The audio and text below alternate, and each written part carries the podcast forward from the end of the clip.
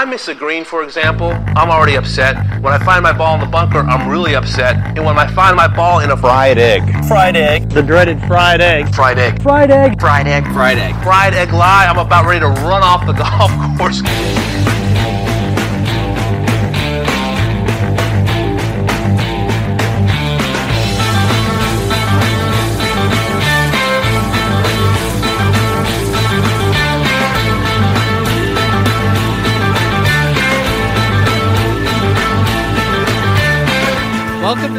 Night Golf Podcast. Uh, we are back. What an exciting week! I think that nobody was really ex- uh, expecting such a big week in golf, but we, you know, golf always delivers. We get a Rory McIlroy win in Dubai. Uh, we get a Lydia Ko win uh, in Florida, and then to top things off, while the while the big football weekend uh, I think Nick Dunlap actually kind of took some of football's audience away as uh, an amateur won for the first time on the PGA Tour since 1991, since Phil Mickelson. So pretty historic weekend.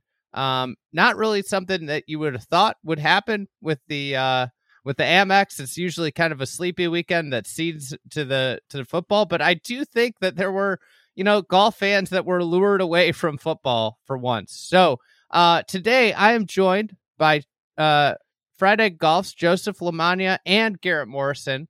We've got a fun exercise. We're gonna we're gonna talk a little bit about uh, a couple things. We got a new segment we're rolling out in and out, where we're in on something, out on something, and then we're gonna roll into a discussion about a potential world tour.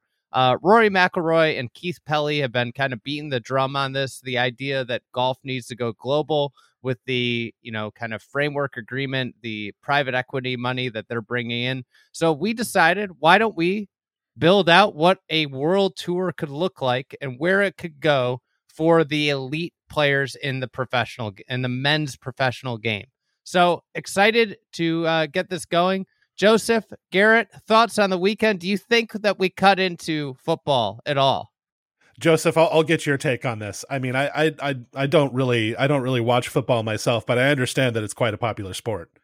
I, am a huge football fan. I, I, have to say, I respectfully disagree with Andy's take that golf should steer away from football.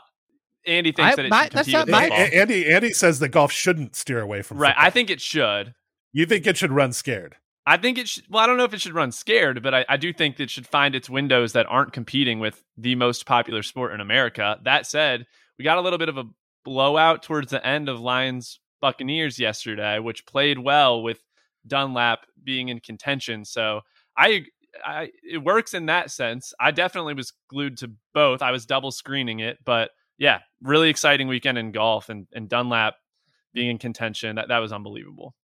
Yeah, I mean, uh, uh clearly they the PGA Tour got a little bit more from this weekend than it had any right to expect, and so uh, that was a big win for the PGA Tour this weekend. Obviously, you know, I don't think I normally would have even tuned in to Sunday at the American Express. You know, I'm I'm trying to pace myself here at the beginning of the year with my professional golf consumption, but certainly I was I was locked in to the last few holes. It was absolutely engrossing, and you just never know when these things are going to pop up. Golf is golf is so random like that, and uh, so it's obviously a great weekend.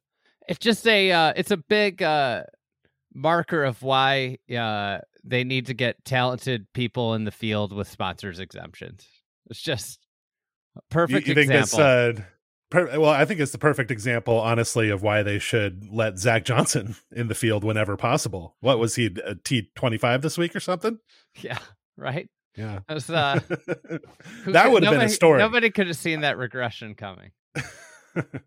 All right, let's get into in and out. Uh, new segment. We're gonna do this weekly on this show. Um, just quickly, you know, it could be anything. Could be I'm in on uh on iron head covers if you wanted to get into that. Um, it could be I'm out on uh on walking and carrying your bag in golf, but you know that's not going to be. I, I, would I would be in on iron heads iron head covers.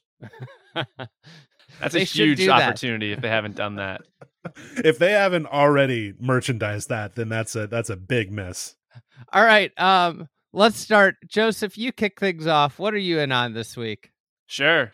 My these I these are actually both related to Amex. I don't think it's going to be that way every week, but I am in on the way Justin Thomas handled the downswing in his career. And I think it's some a very good lesson for a lot of junior golfers out there or aspiring professional golfers. The way Justin Thomas, how poorly he was playing last summer, he acknowledged it. He didn't pretend like it wasn't happening. He was accepting of it. He talked about it. He wasn't offended when somebody asked him about it. He posted some really bad scores and fought back the next day at the Open Championship last year. He shot 82 in the opening round, didn't withdraw, fought back, shot 71 the next day. At the US Open at LACC, he shot 73 81, back to back majors with scores in the 80s. And he's battled back. He played through it. Again, accepted that it was happening to him, kind of Scheffler like. Uh, when Scottie Scheffler has talked about for example, going into the final round of the Masters, not sure if he's able to do it. I just think the modern athlete is more willing to let us in on their struggles a little bit and acknowledge that it's happening instead of running from it. And now Justin Thomas has four top fives in a row, sort of soft setups. Like one of those is the Hero World Challenge, but he kind of feels back. And I think it's an exceptional example to young golfers out there of how to handle a downswing in your career because it can happen to anybody. Mine is also Justin Thomas. So we're we wow. That. I this will... is the most Justin Thomas love that has ever happened on this podcast. That's for sure.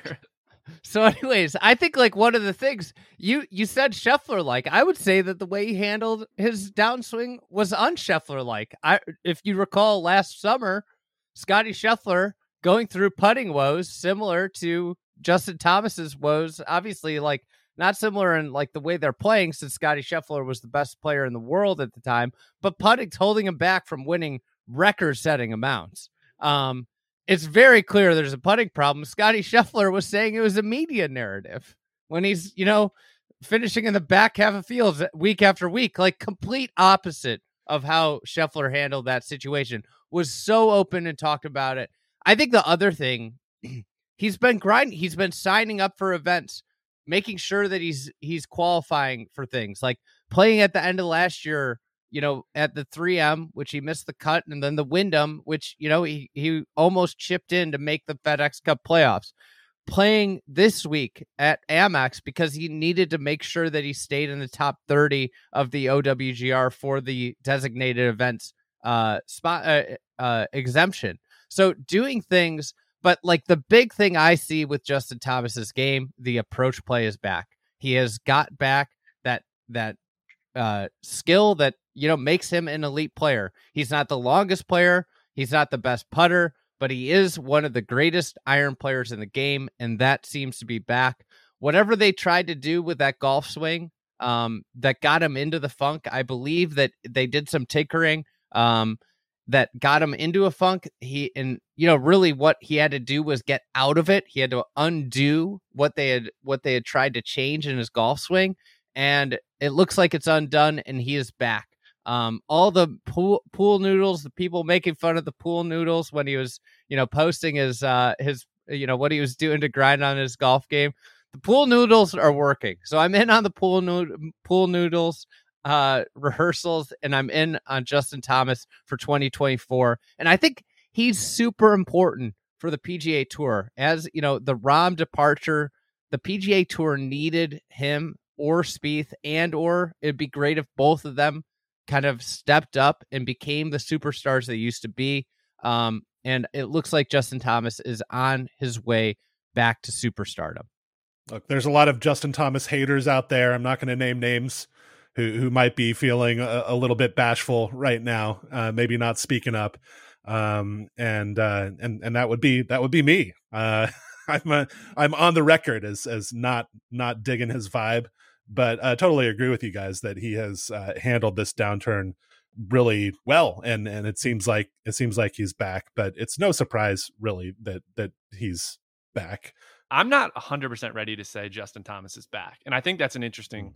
conversation in and of itself. Like, is Justin Thomas back? Well, some of the courses he's done really well on recently, like that were declaring him back.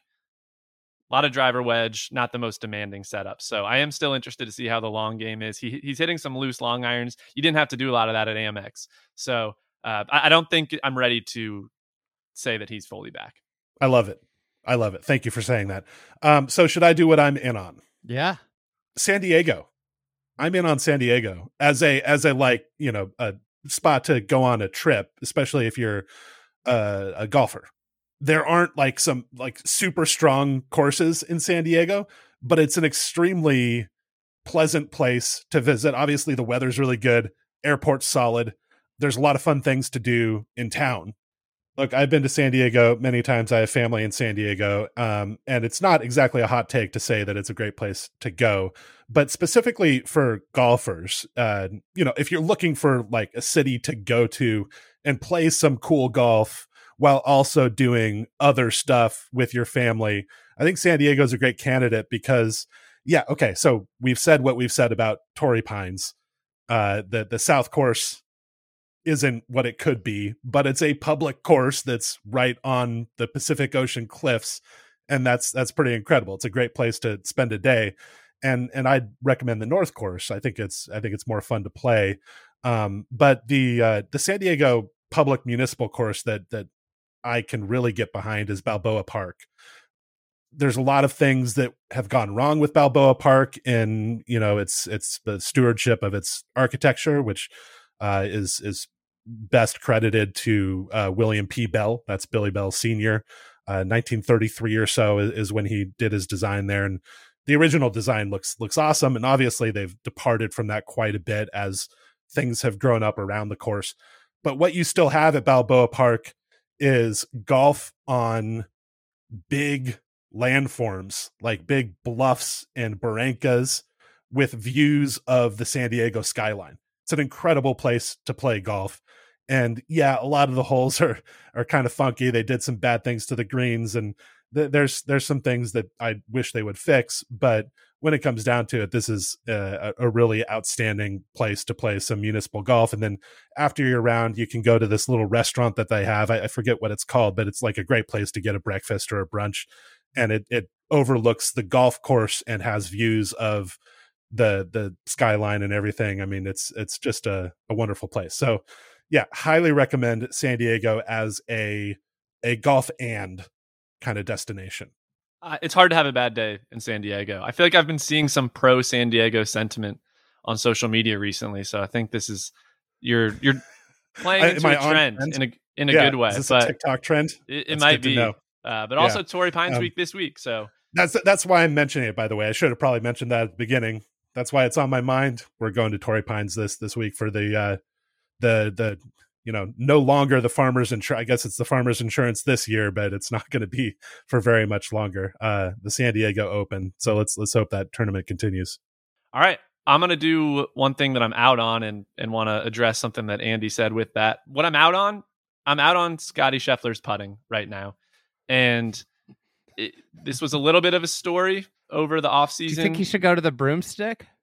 I mean, I think every player should experiment with the broomstick, to, to be frank. But as much as I don't, there's a whole other conversation of should we ban the broomstick, which maybe is is for another day. But uh, Scottie Scheffler's putting looks like a problem, and it was a huge problem last year. Held him back. I don't know if I fully agree with you, Andy, that he was in complete denial about it. I feel like some of his comments, I'd have to revisit some of that, but I feel like some of his comments were more around there's a lot of variance in putting and I'm just going to keep doing my thing and it, will come back eventually. I don't know if he went full, hey, this is just a media narrative, but I would need to revisit some of those comments.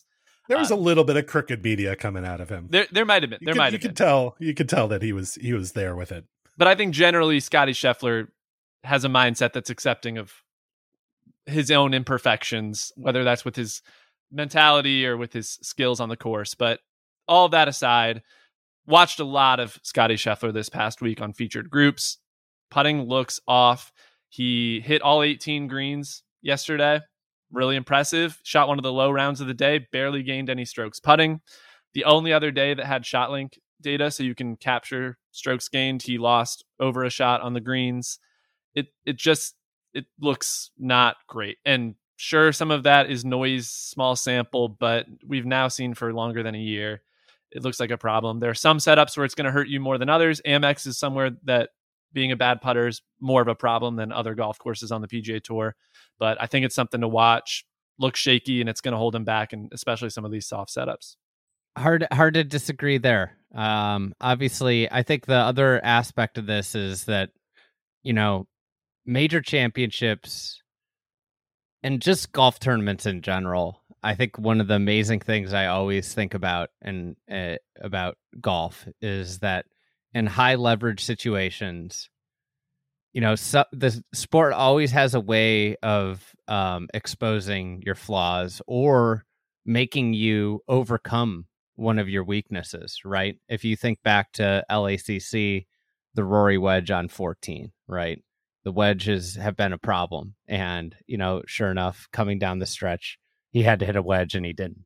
Um, you think about Scottie Scheffler, uh, to win big time golf tournaments, you have to make putts and you have to make those five footer. Like the thing that's scary to me is the I almost feel like it's similar to like Hideki Matsuyama, where when you just see these four or five footers that just don't even hit the hole, it's not like they're lipping out because he's catching a lot of cup and it's just, oh, you know, it was a good putt, but maybe misread it a little bit.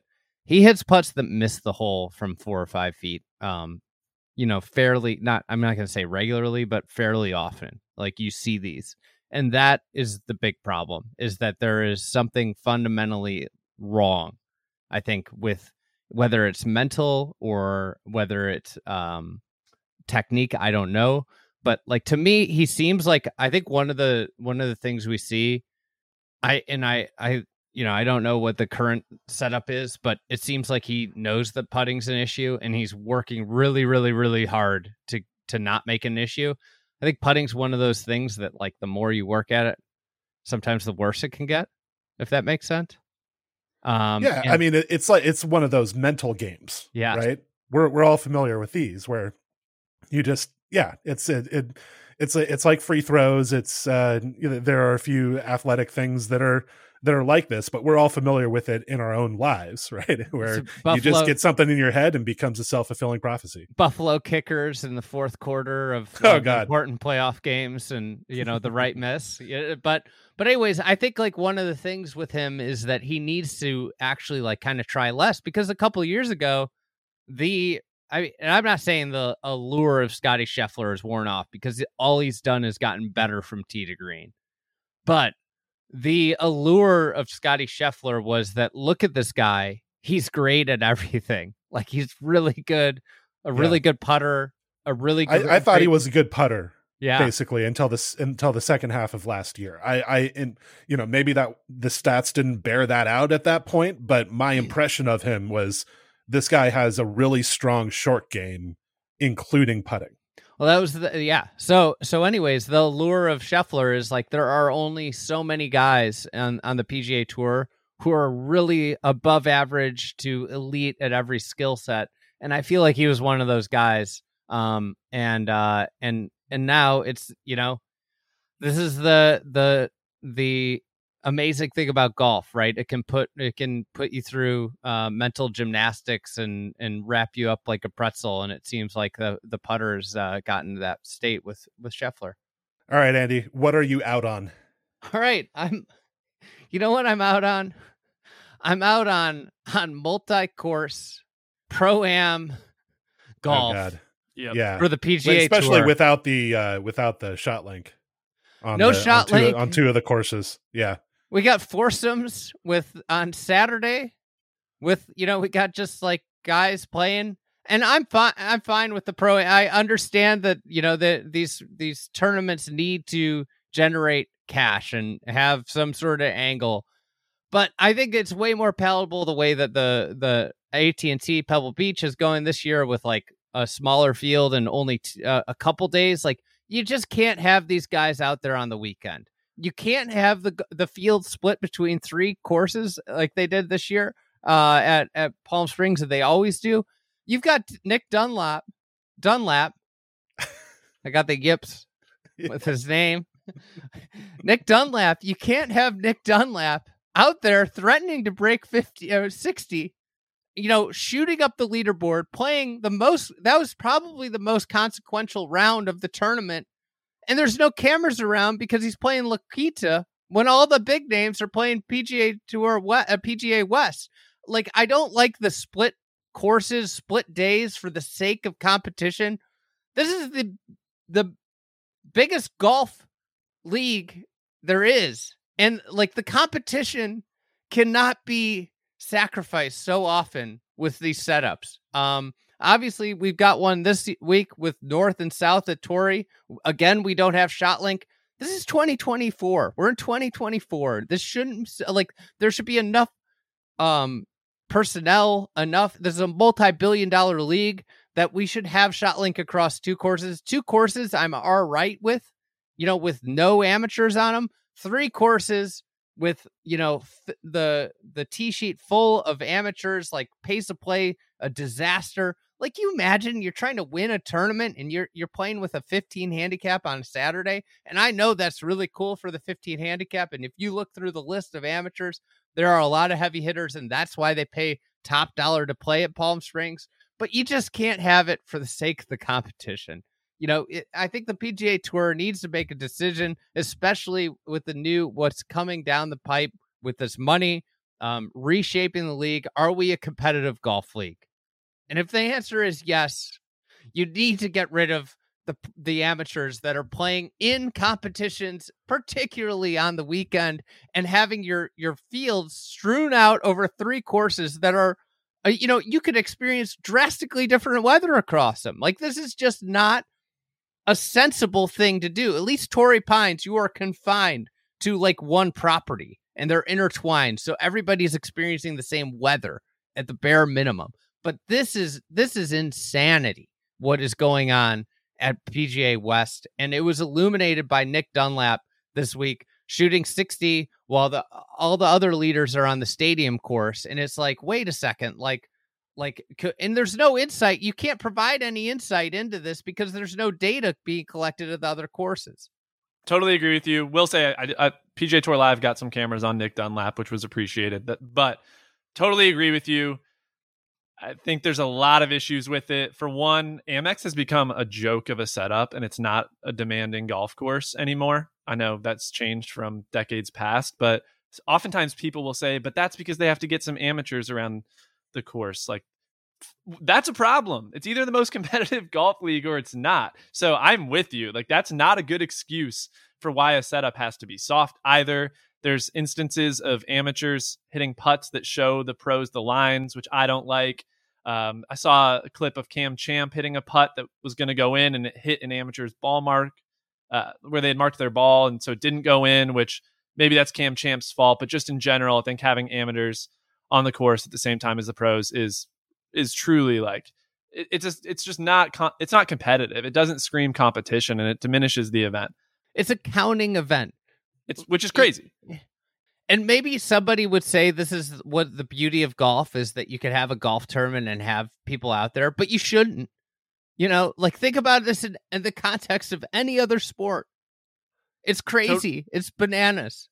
It is. And I, I also really agree with your point that ShotLink now is an expectation. And I'm much more engaged with an event when I can click through the shots. I think even at the Solheim Cup last year, not being able to click through shots, it's just become an expectation of a modern golf fan. So uh, without it, the event loses a lot of its shine. So I, I totally agree with being out on that, fully out. I just, I just uh, want one other thing on while we're here. I, I saw, I, I can't remember what I tweeted about this this week, but somebody replied, there wouldn't be enough. Oh, it was Shane Bacon's commentary about moving some tournaments around to avoid the NFL, um, like maybe having a Monday Tuesday finish to avoid. And one of the things is network TV has become way more. Uh, you know, you see NBA's on network TV more. College football's on network TV more at night. That used to be ESPN games are being moved to ABC. So network TV is more open to the eyeballs that live sports brings. But anyway, someone said it would be hard for the PGA Tour to get volunteers. Volunteer. This is a multi-billion dollar organization, and and volunteers dictate when they could brought, go on on air. That that also needs to change. The the reliance on volunteers in golf needs to stop. All of these events make enough money, have enough revenue. The TV rights are are insane that volunteers should not be essential to putting a golf tournament on television. or running a golf tournament in general. Sorry, that's two things I'm out on. Volunteer. Yeah, I don't. I don't even feel like I should talk about what I'm out on at this point. Where uh, these are these are such uh, significant things. It it is interesting how that you know the the role that the pro am format has played in the history of the PGA Tour.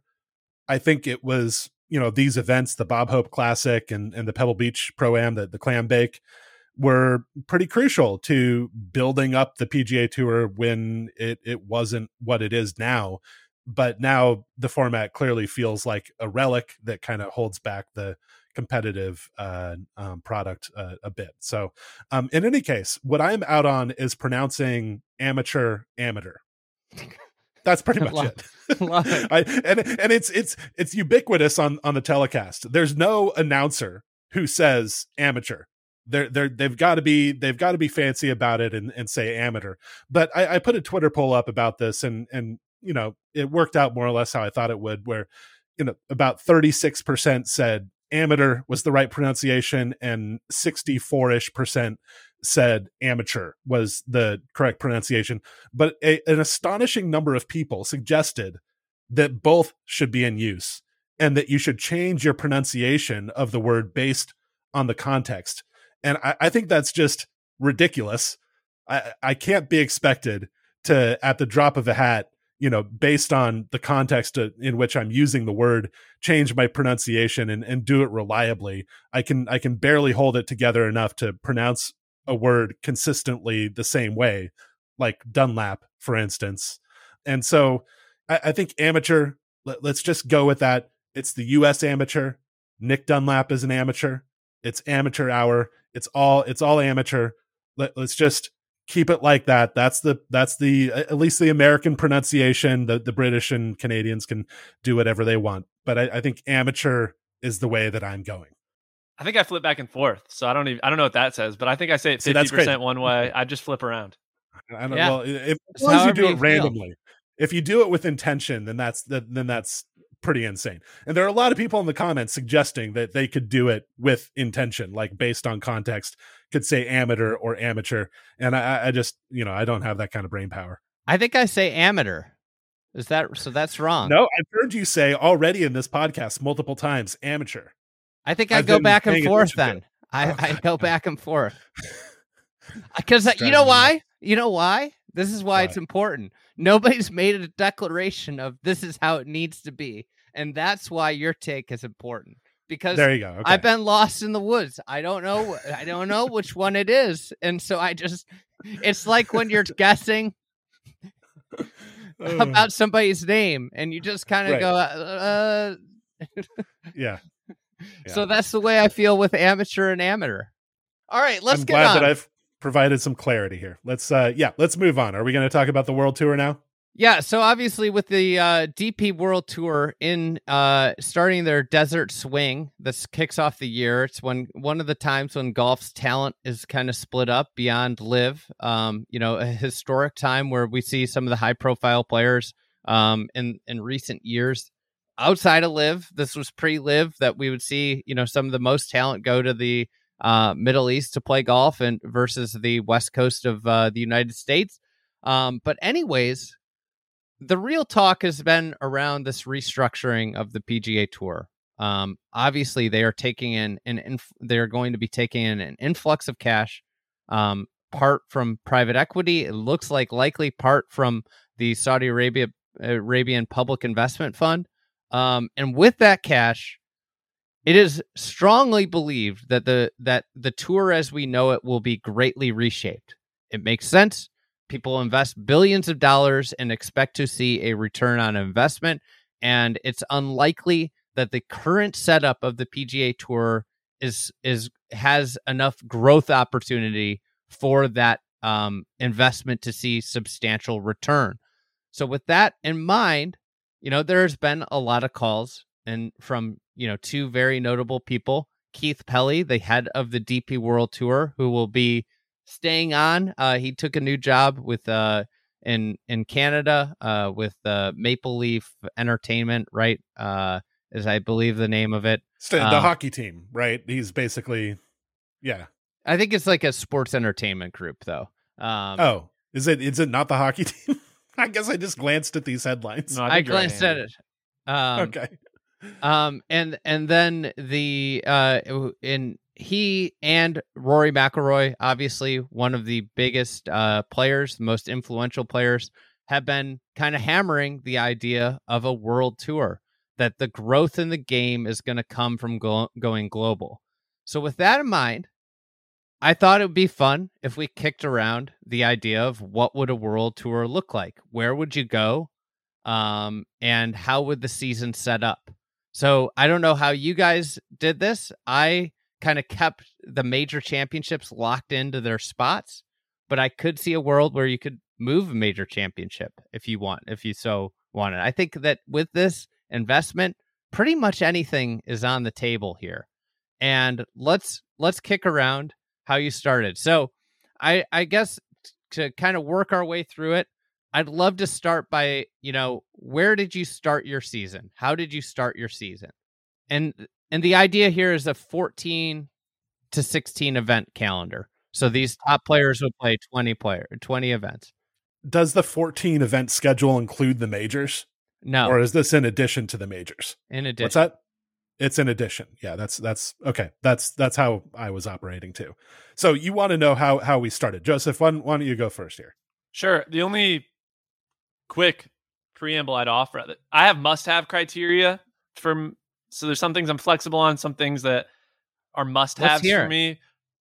Real quickly, the must-haves about the calendar. I think the most important. All of these are sort of tied for most important, but I think it has to have a flow to it. That's probably the most important thing. Like other like the NFL season kind of has a flow. You hit Thanksgiving, you hit Christmas, winter games. Like this can't be random. Why are you going to this city at this time? It, there needs to be a flow geographically. Um, th- it's super important that each little swing has an identity. So that was really important to me. You have to hit the big markets. That was really important to me. You have to play golf courses at the best time to play them. I think Sawgrass is the best example of this, where we've made a huge compromise playing it in March right now. That's not the best time to play TPC Sawgrass. So all these courses and cities that we go to need to be at the best time of year for that location. And then I have two other small pieces of criteria. We need to put players in a position to succeed. So the cadence with majors and travel needs to make sense. Guys aren't going to want to play five weeks in a row, for example. And then last piece of criteria, I think it'd be cool if when a player is really good, like at the top of the world rankings, you try to go to that country. So if Hideki Matsuyama is one of the best players in the world, I think it's pretty cool to try to do an event in Japan. So those were the sort of four or five pieces of criteria that I had. Happy to kick off with, with my season started. But does anybody Uh, That's interesting. I, I I have a reaction to that actually because I let's you know? I, I don't think I thought this through as well as you have, uh, Joseph. Uh, so uh, that's right off the bat. But uh, and uh, and so I sort of thought of like flow and when you're going to the courses as as details that you can work out later. But clearly, it's it's very important. Um, the main thing I thought about in choosing events is which events are already successful, which events are good right now, right? Because I think the main thing that you need to avoid here is just creating events out of thin air that don't mean anything to anybody. And that's the lesson of the WGCs. That's the lesson of LIV. It's really hard to just, you know, invent a golf tournament and make it feel like something real.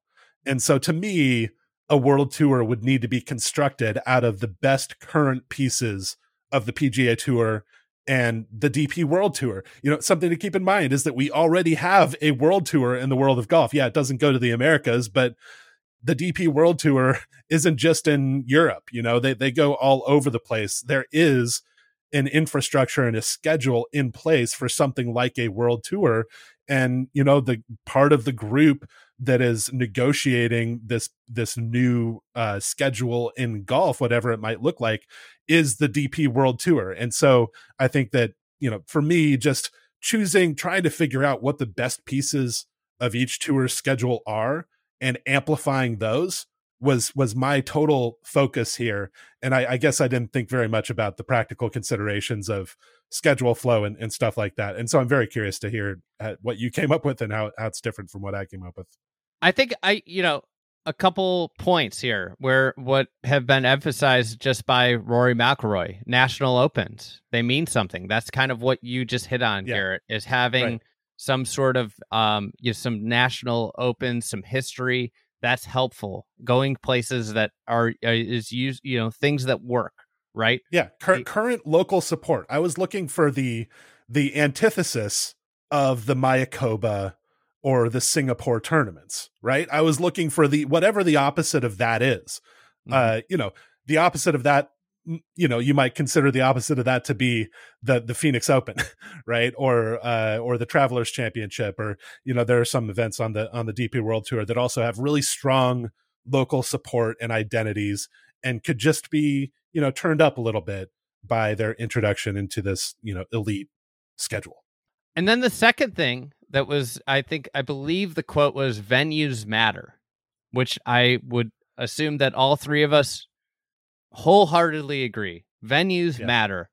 So I think one of the things that I looked at with this exercise, and maybe I, I went away, I'm going to go away from national opens a little bit because of this, is how would I create something where I could get the very, very best venues in golf?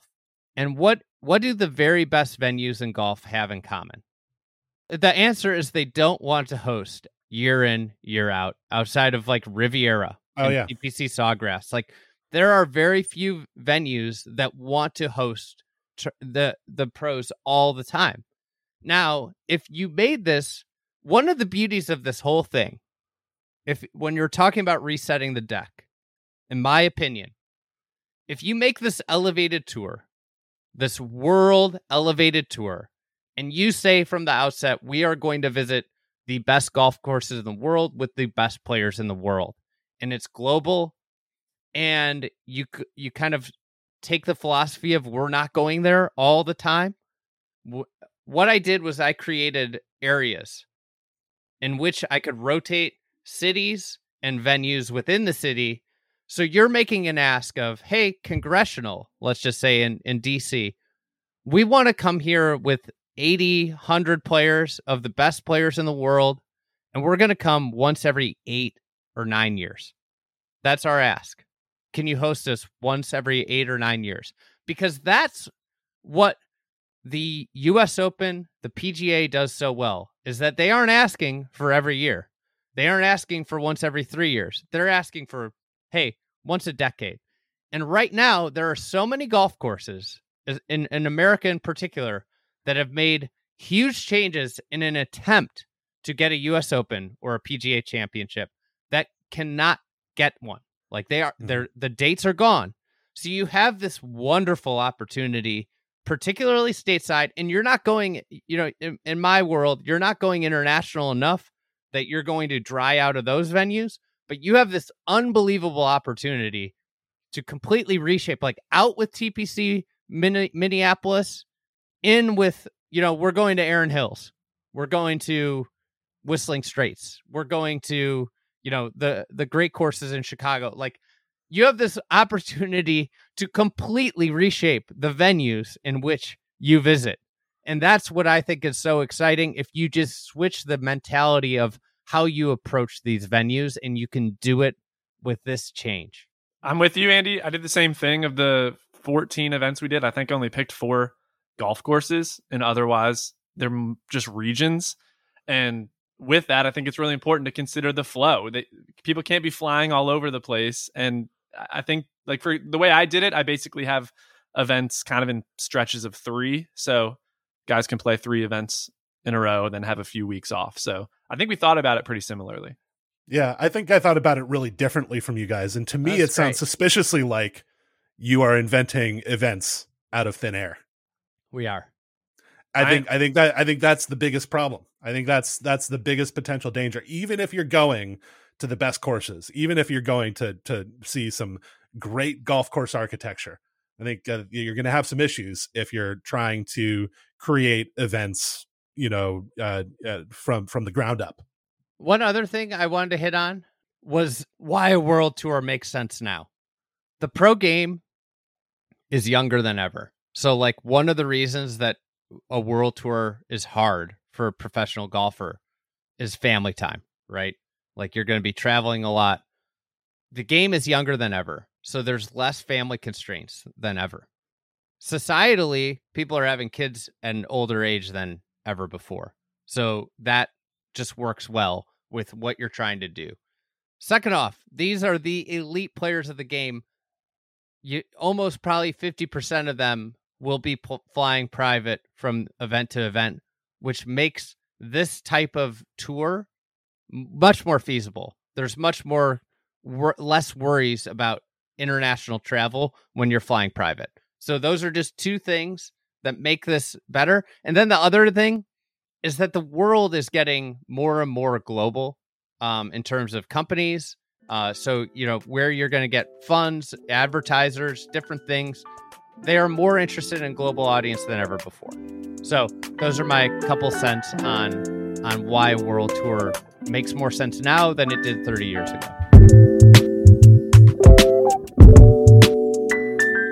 All right, let's take break and uh, talk about our sponsor, the USGA, and in particular, the USGA Green Section. The USGA Green Section has been helping golf facilities provide better playing conditions for over 100 years. When you schedule a course consulting visit with a USGA agronomist, you'll get more than just an expert in agronomy. You'll get a trusted partner who is familiar with your region and your course conditions. I think this is super beneficial. I mean, I had a I had a friend uh, that was one of these agronomists, and I think like the idea sometimes you get so in the mix. Like I see it as an entrepreneur, you get so in on what you're doing that you lose sight of what's going on in the greater scheme around you. And that's what a USGA agronomist can provide. They help formulate a plan to communicate to your course leadership, staff, and golfers. They also help you plan and prioritize your resources more efficiently. So, this is something where you bring a USGA agronomist in and it could save you a lot of money. Um, so, if you book a course consulting visit by March 31st, you'll receive $500 off your first visit. For more information on how to schedule a visit, go to usga.org slash green section dash CCS. That's usga.org slash green section dash CCS. Thanks. And now back to our podcast on the world tour.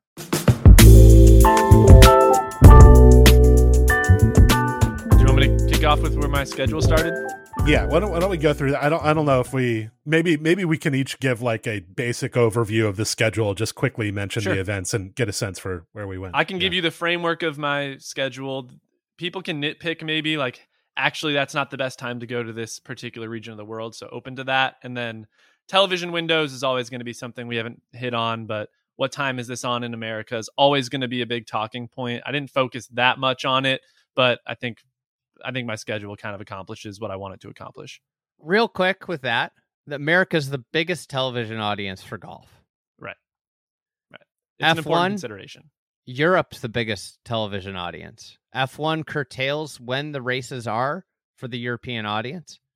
Is that a far flung idea for golf? Could we see golf being played at night, certain places, to curtail to an American audience?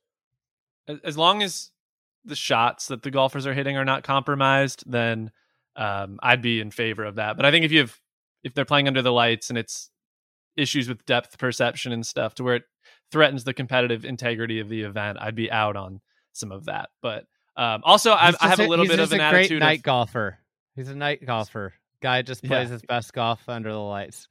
I- do have a little mentality of like, you know what, suck it up and set an alarm and watch the event at two in the morning if you really love golf. Like, I understand that's not always practical, but um, it, we're not talking about having 45 events. So if you have to wake up a couple nights a year in the middle of the night for a great event, like tennis fans might do for the Australian Open right now, I think it's okay. So I'll I'll go through the framework of my schedule. It's in little pods and then I, I don't think it'll take long to actually run through the entire thing. I'll just do it succinctly. So I start out with a three week stretch, open to changing the order of these a little bit, but this is in particular region of the world, a Middle East event, an event in India. I think that's a cool idea from Rory. Hit one of the most populous countries in the world, and South Africa. So I'm envisioning this being a little three week stretch in January, kind of kick off the world tour.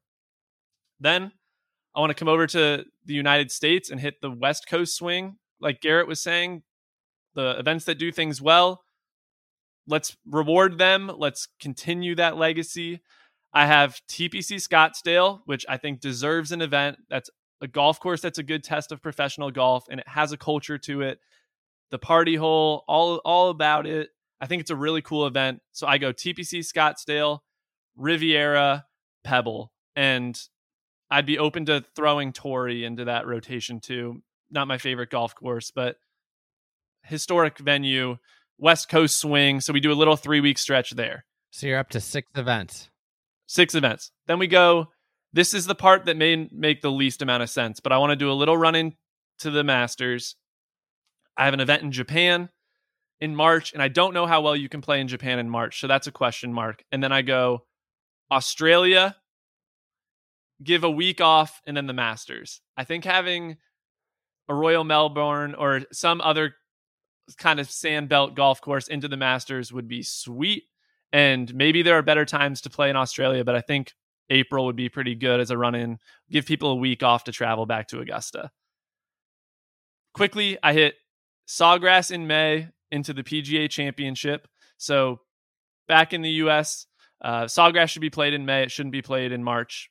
Let's let's get back to playing one of the best courses for professional golf in America at the right time of year. Firm, windy. And then leading into the US Open, I do a little America, South America, Northeast America swing. So I go South America, potentially Brazil, into the American Northeast. So could be Long Island, could be Boston, could be Congressional, DC, that area, into the US Open. So that's another little three week stretch right there. And then I cap it off with a European swing. I want to go something like Spain, especially Jon Rahm's stature in the game. Reward him with a, a, an event in his home country. Maybe you take a week off there and then you go Ireland, Scotland, Open Championship. Open to playing around with that a little bit, but I want to end with sort of a linksy European swing. And I have the Open Championship ending the entire World Tour. I think it'd actually be a pretty cool. Maybe the season ends at St. Andrews some years. Like I, that, I, I think that flow to the season makes a lot of sense. Everything's done between January and the end of July in my schedule. They're broken up into pods. I think the travel kind of works, and I think you're playing most of these golf courses at the best time to play them. So that's how I thought about my World Tour. You know, the Midwest uh, of the United States is is crying. It's in tears. Well, it's, your sad. own fault for what you did to the Western Open. You can that Northeast can move Canada, around a little bit. He, Canada's outraged. Once was two two once majors are are are. I I think like my critiques. Hit me. It's way too much. Way too much travel. It's way too much time away. There's no nothing in there that people are, are never going to be home, and they're effectively playing golf out like on the road for seven straight months. It just, I to me, it doesn't work. You'll, you. I mean, I, am 20, interested in hearing how you do a world tour that so, that doesn't twenty. There's 28 weeks. Yeah, right. Isn't you, the very definition of a world tour like? There's 28 the weeks, thing. and you're you're you're on the road for 18 of them and you have heavy travel. Like I don't think a world tour works unless you extend to like nine months. I just don't. I think that's I too think much. I, I think that's asking a lot of golf fans to be engaged for nine months, and you are competing with the NFL season if you do that. Also, like yeah, TPC Scottsdale into Riviera into Pebble, like they're all in the same regions of the. This isn't. I don't think it's a big ask in terms of this is professional this is spoken, athletes travel. This is spoken from somebody that clearly does not have a child. I don't have a child, but I'm also these are professional athletes. They're 28 years old and they can travel. Like I, am just saying, it's a complete game changer. It's like, oh, well, I feel like this is an argument against a world tour, right? Because how, how, else, how else do you do it? Well, I, I think here's here's how I would do it. All okay, right, let's hear it. All right, so I'd start with January. I'm in Australia in in the Middle East. So that's my my kind of like Australia has one. It rotates between Sydney and the Melbourne courses and other places. Like there's so many great courses. You could and, th- and this, by the way, is an invented tournament. This is LIV Australia. Uh, you could say it's the Australian Open. You could say it's okay. Australian Open, um, okay. if you wanted. Um, and you could have you. You I mean there's eight eight courses. I mean Metropolitan, Kingston Heath, uh, uh, Royal Melbourne, uh, Royal Adelaide. Like I mean you could you could go through so many golf courses that could host these tournaments. All right. Um, then you go to Dubai, Middle East. I mean, listen, let's be very realistic. It's going to be the Saudi International. The, yeah, it's going to be that's going to be on the schedule. Yeah, if the, if the PIF if the PIF is bankrolling this, we're going to Saudi Arabia. We're going yeah. to Jeddah. We're going to Jeddah. Yeah. We're going to Royal Greens. That's just the reality of the situation. I'm not. I like. I, am I happy about it? No. Maybe. maybe we get a mix in Dubai and some other places in the Middle East, and it's a rotation. Like right. Like may, really the premise of of my whole schedule is there is no locked in place. There's no place that hosts every year and that is part of the allure is that you get to see places there's time off places i think there's real venue fatigue and that needs to be addressed so that is the the that's january then we move to the back half of february the back half of february is a simple two straight weeks and it rotates we we combined LA, San Diego, and Phoenix together. They rotate between the three of them. It's Riviera, Torrey, and Scottsdale every three years. Um, listen, I it pains me that I'm taking Riviera off the board every year, but I also think venue fatigue is real, and with it, every three years, it's hosting some major championships coming up. It's hosting the Olympics coming up. It actually heightens the venue. Um, then we go to San Francisco, Monterey. We go to Harding Park Olympic Club, which I'm sure would be happy to host this event every three years, and Pebble Beach. That's our three uh, course rotation. Maybe you could throw in some other things if you wanted to get like Napa involved. Um, you could you could go up to Silverado or something. But anyways, that is our three event course there. We have an event in the in Florida. You could call it the Players Championship but it will rotate between courses. TPC Sawgrass being one of them. Um, now, contrary to what Joseph said, I mean, one of the reasons they moved the players back to March was for uh, better weather, or not better, better the course to play longer, right? And May, one of the things that you don't hit is drivers out there. Uh, that's one of the issues of the player of of TPC Sawgrass is that you don't hit a lot of drivers anymore. A lot of fairways, like it, it you know, you can't hit driver because a creek crosses the fairway and and it you know it they've outgrown TPC Sawgrass in a way sadly um, do you think it's it better in March than May I don't think it's better from turf conditions no but like you do get like windiest time in Florida is March so you get more wind um and it fits in my schedule better to be completely frank uh, you know that's one of the things. And you can go down to Jupiter. You can play an event down there. There are so many courses that are about to open. Probably some of them that would be really good tournament hosts. Again, like one of the benefits that golf has is that it doesn't, uh, uh, you know, the box, the the people coming to an event, it it's not a meaningful impact on the finances of the tour, if that makes sense.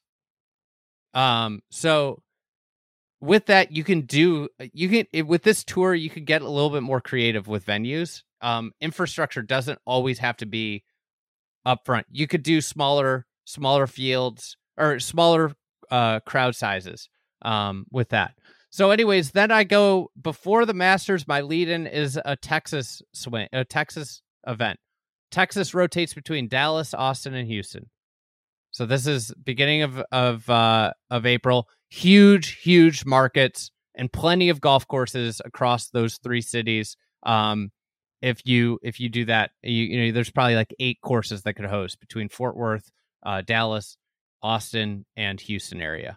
Then we go to the Masters. Then we do Southeast. Southeast is uh, Charlotte, Atlanta. If you wanted to throw Harbour Town in there, you could throw them in there, but I don't really care. Obviously, those two two places have venues that are ready and willing to host with Quail Hollow and the uh, now renovated East Lake. So that that would be my after the Masters. Um, we're still, we're, you know, we're very U.S. heavy right now, right? But yeah, when I, I believe Quail Hollow's surviving onto your world tour, it's once every three venues years. matter. I can't believe this. Listen, I got I got after after my Quail Hollow erasure on, on a recent podcast, I got multiple texts from from people that uh play on tour uh, can't couldn't believe the Quail Hollow commentary.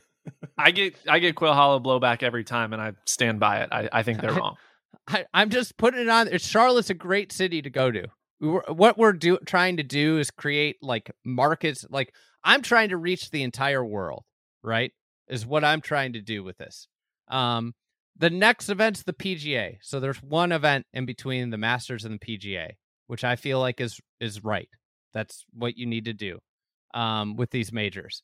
After the PGA, we're going to New York City, and I mean, you've got like the greatest rotation of course, is there between Ridgewood, Bethpage, and Plainfield.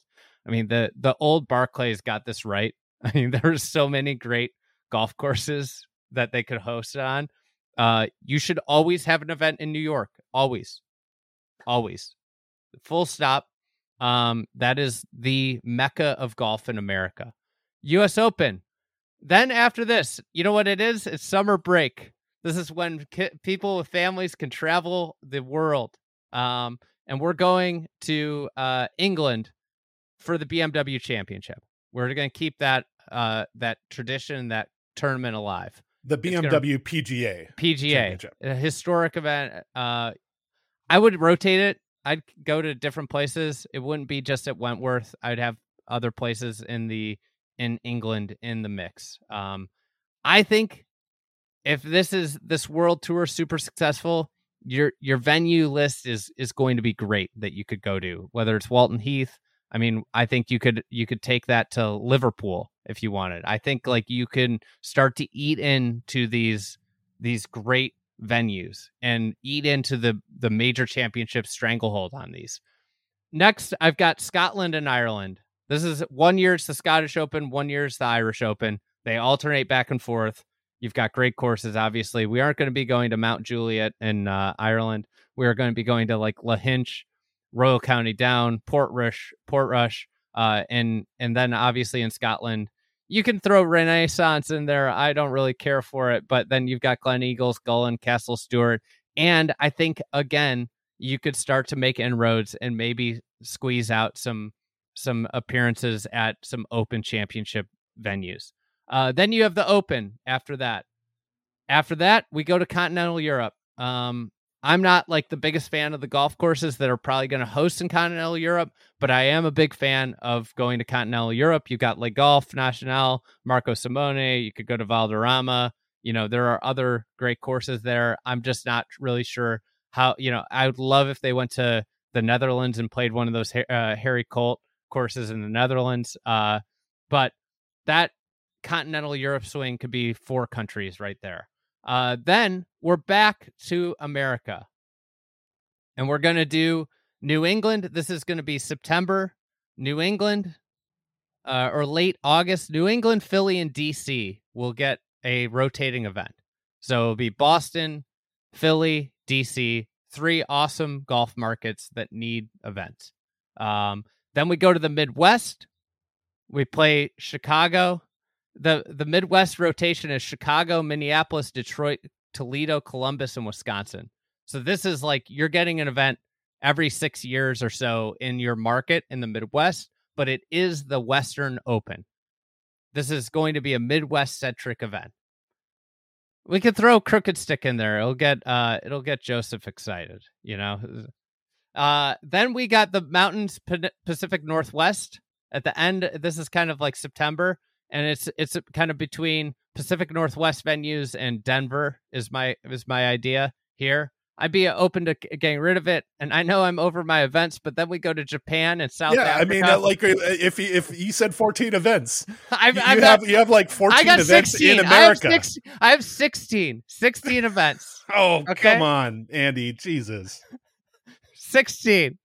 It's 20 events total for these guys.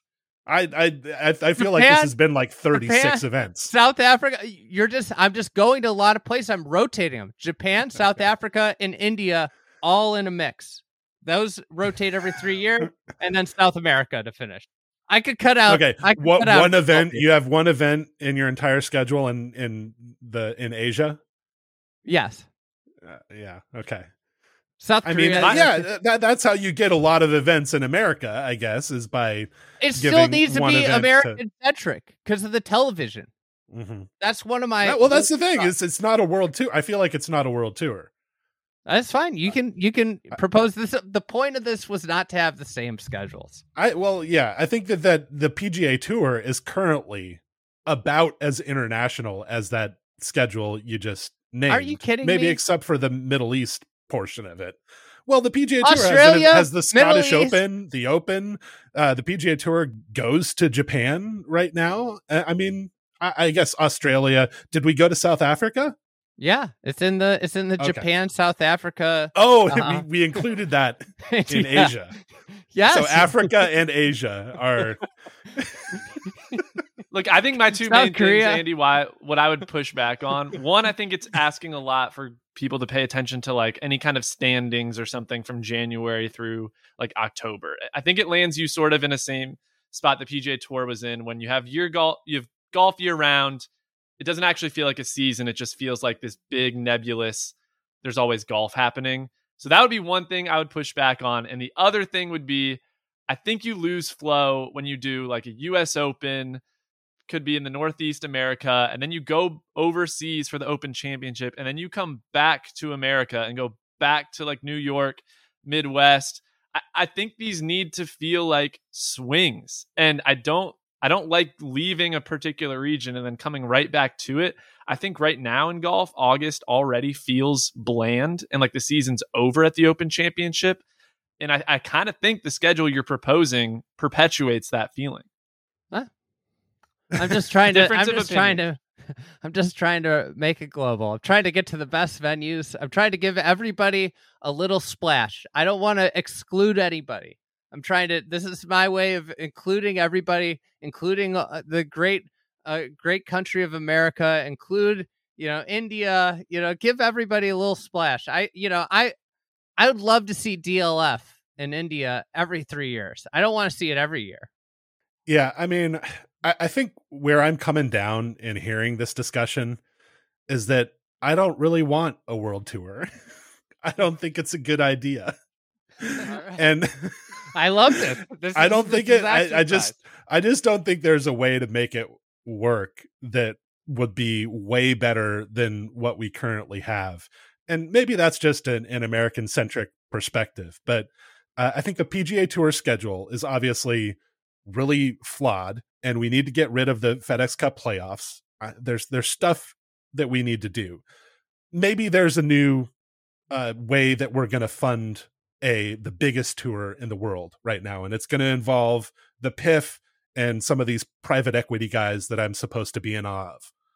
But once we enter that money from those sources into this, they're going to start determining the schedule.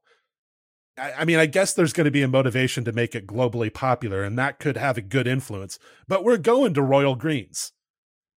We're going to Saudi Arabia every year. Like it's not going to happen. When, maybe we're going twice a year. Maybe we're going to go play that that you know freakish course that Robert Trent Jones Jr. just built on uh, Sindalah Island. Uh, all the all the everybody's going to stay in yachts and and play that course. I, I mean, that's the thing is that I, I don't I just don't see things getting better here. Sorry to be really pessimistic about it, but um, I think that the elements of Andy's schedule that really appeal to me are the elements that are already in place on the PGA Tour. Um, Hold on, In any case, Hold on. The PGA Tour schedule is Mrs. broken. We cannot.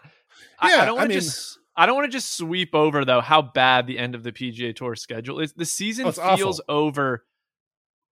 Once we hit June, it's like the U.S. Open and the Open Championship. Some people might get excited for some other events like the Scottish.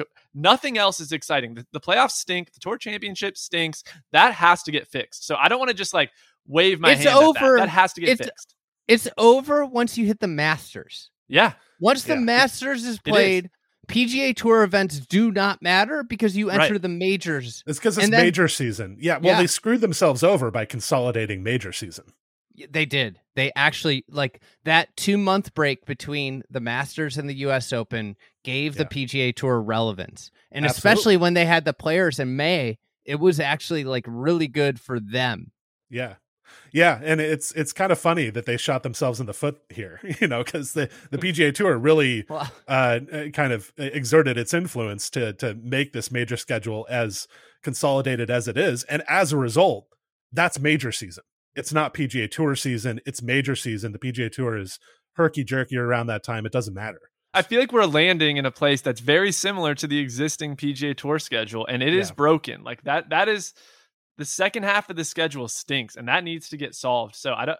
I'm shocked at how similar to the existing product your sentiments both seem to be right now. mine isn't at all. It.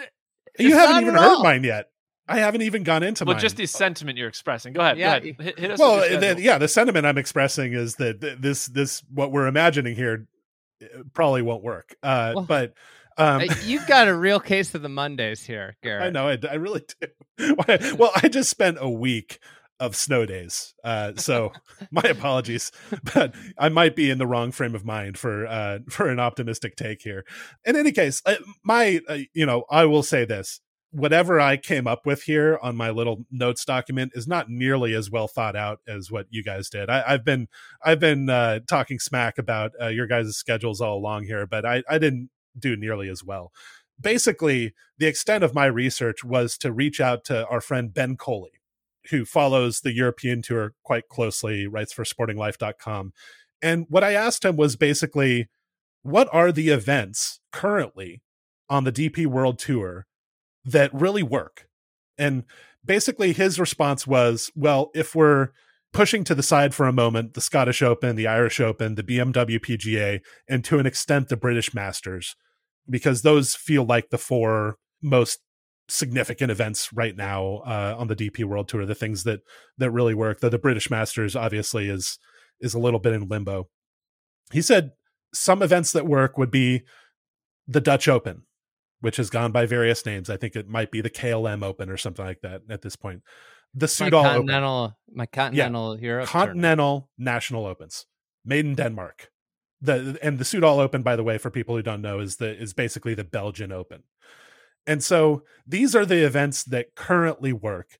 And so I feel like if we're going to construct a world tour, that the way to do it that would keep intact some of the traditions of these tournaments and and incorporate tournaments that that truly work right now where we're just leveraging what we're doing well right now basically we'd have significant elements of the current PGA Tour schedule and we'd ha- and sprinkle in the parts of the DP World Tour schedule that that work quite well.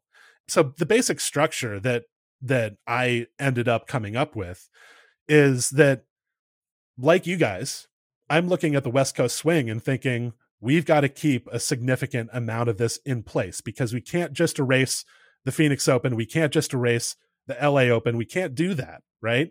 If we construct a world tour, we have to include those events somehow. And so, yeah, Phoenix Open, Genesis Invitational.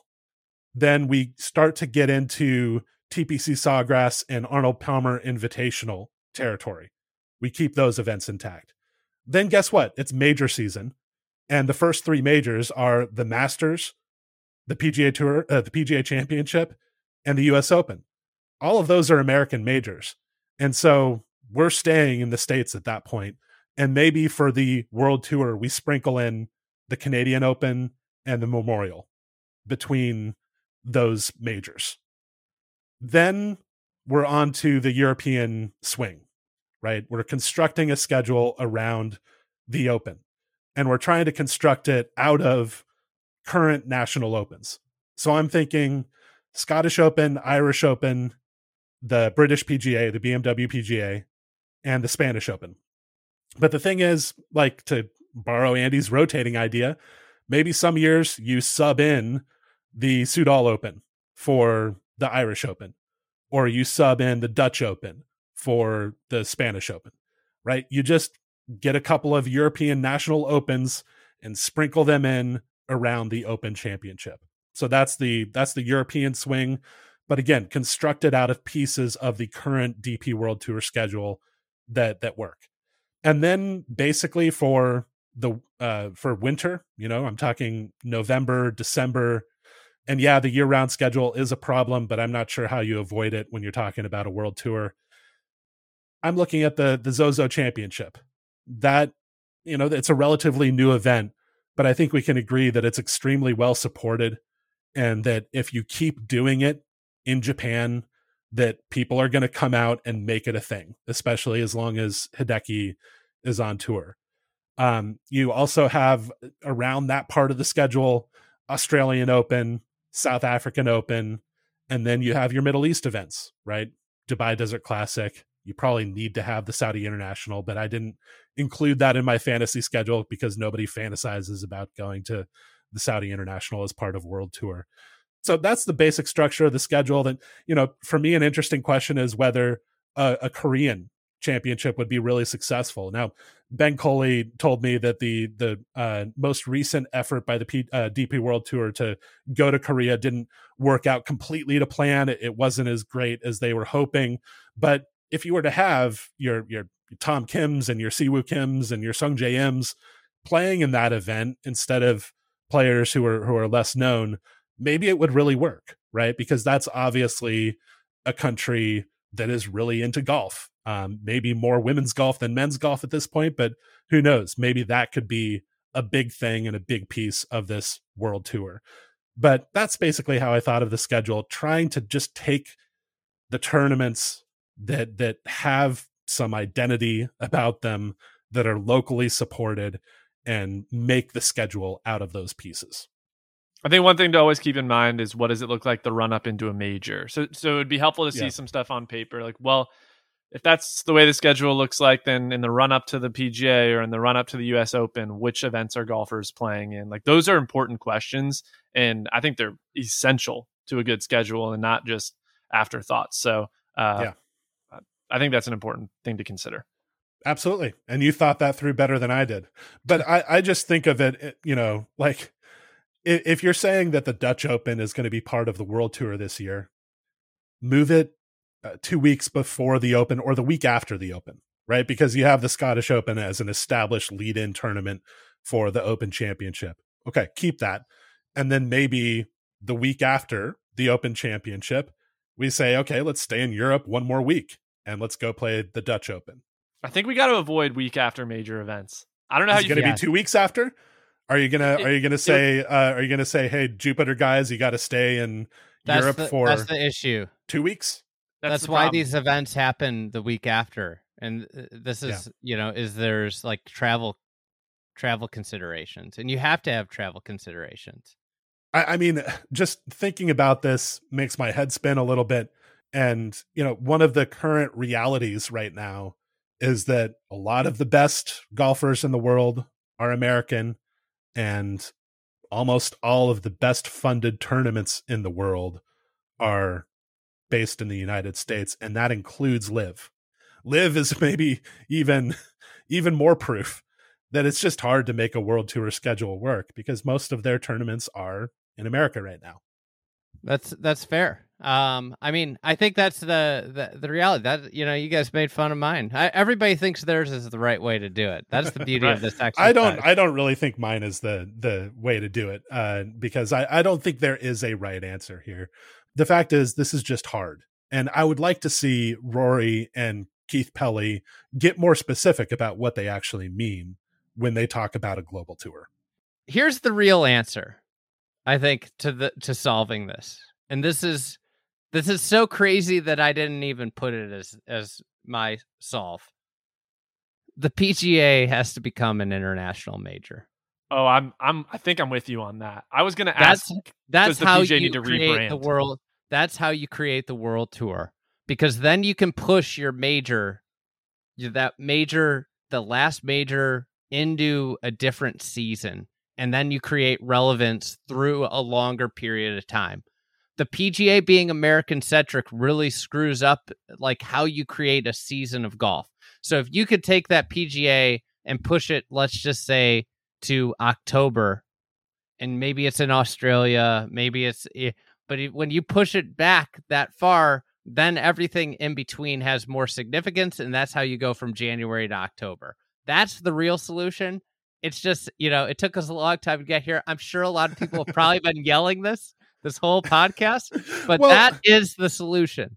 You know what I what the the question that bubbles up for me every time somebody suggests that the PGA Championship go international is what happens to the PGA of America? Well, th- that's is this a PGA of America? Because it's not the International League of PGAs that that runs the PGA Championship or whatever they're called. It is the PGA of America. How about this? How about this? They Okay. raise they raise let's just say they raise 6 billion dollars. Mm-hmm.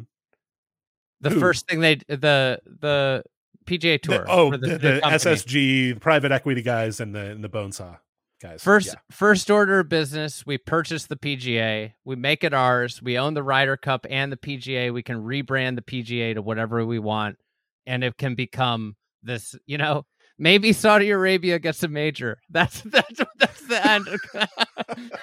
I mean, that's where this is leading, right? Because uh, what what's really going to determine the structure and the character of a world tour schedule is where the money's coming from and and what they want.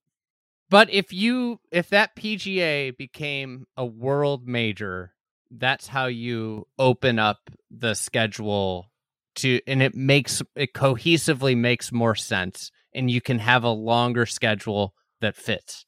Yeah. The premise of off season, golf is so big on off season, off season, off season.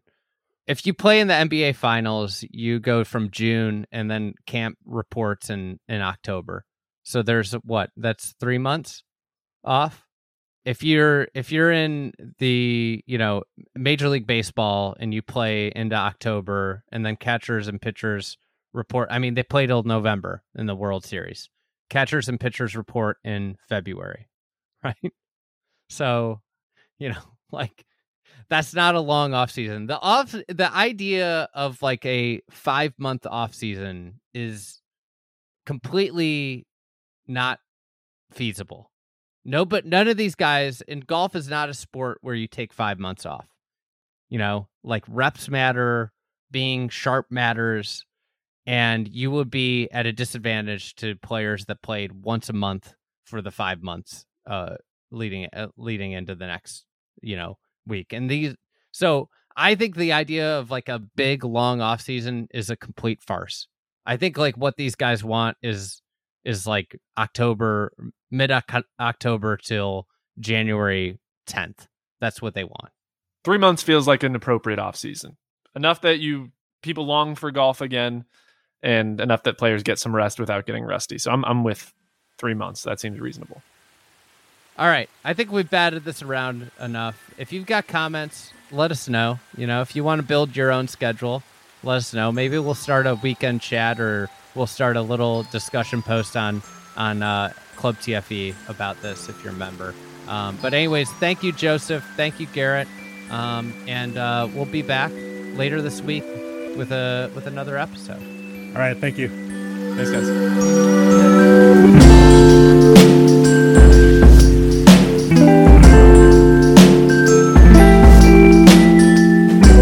Today's episode was edited by Matt Rushes. Thank you, Matt.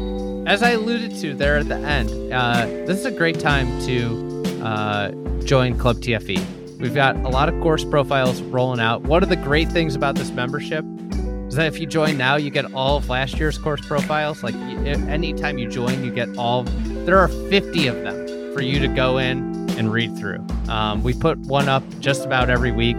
We've got design notebook that goes out every Monday, um, and we're going to add a lot more professional coverage uh, or some professional coverage um, this year. So join Club TFE if you are interested. It's $120 for the year. It goes to support what we do, and um, you can join at thefriedegg.com slash membership. And thank you guys for listening, and we'll be back.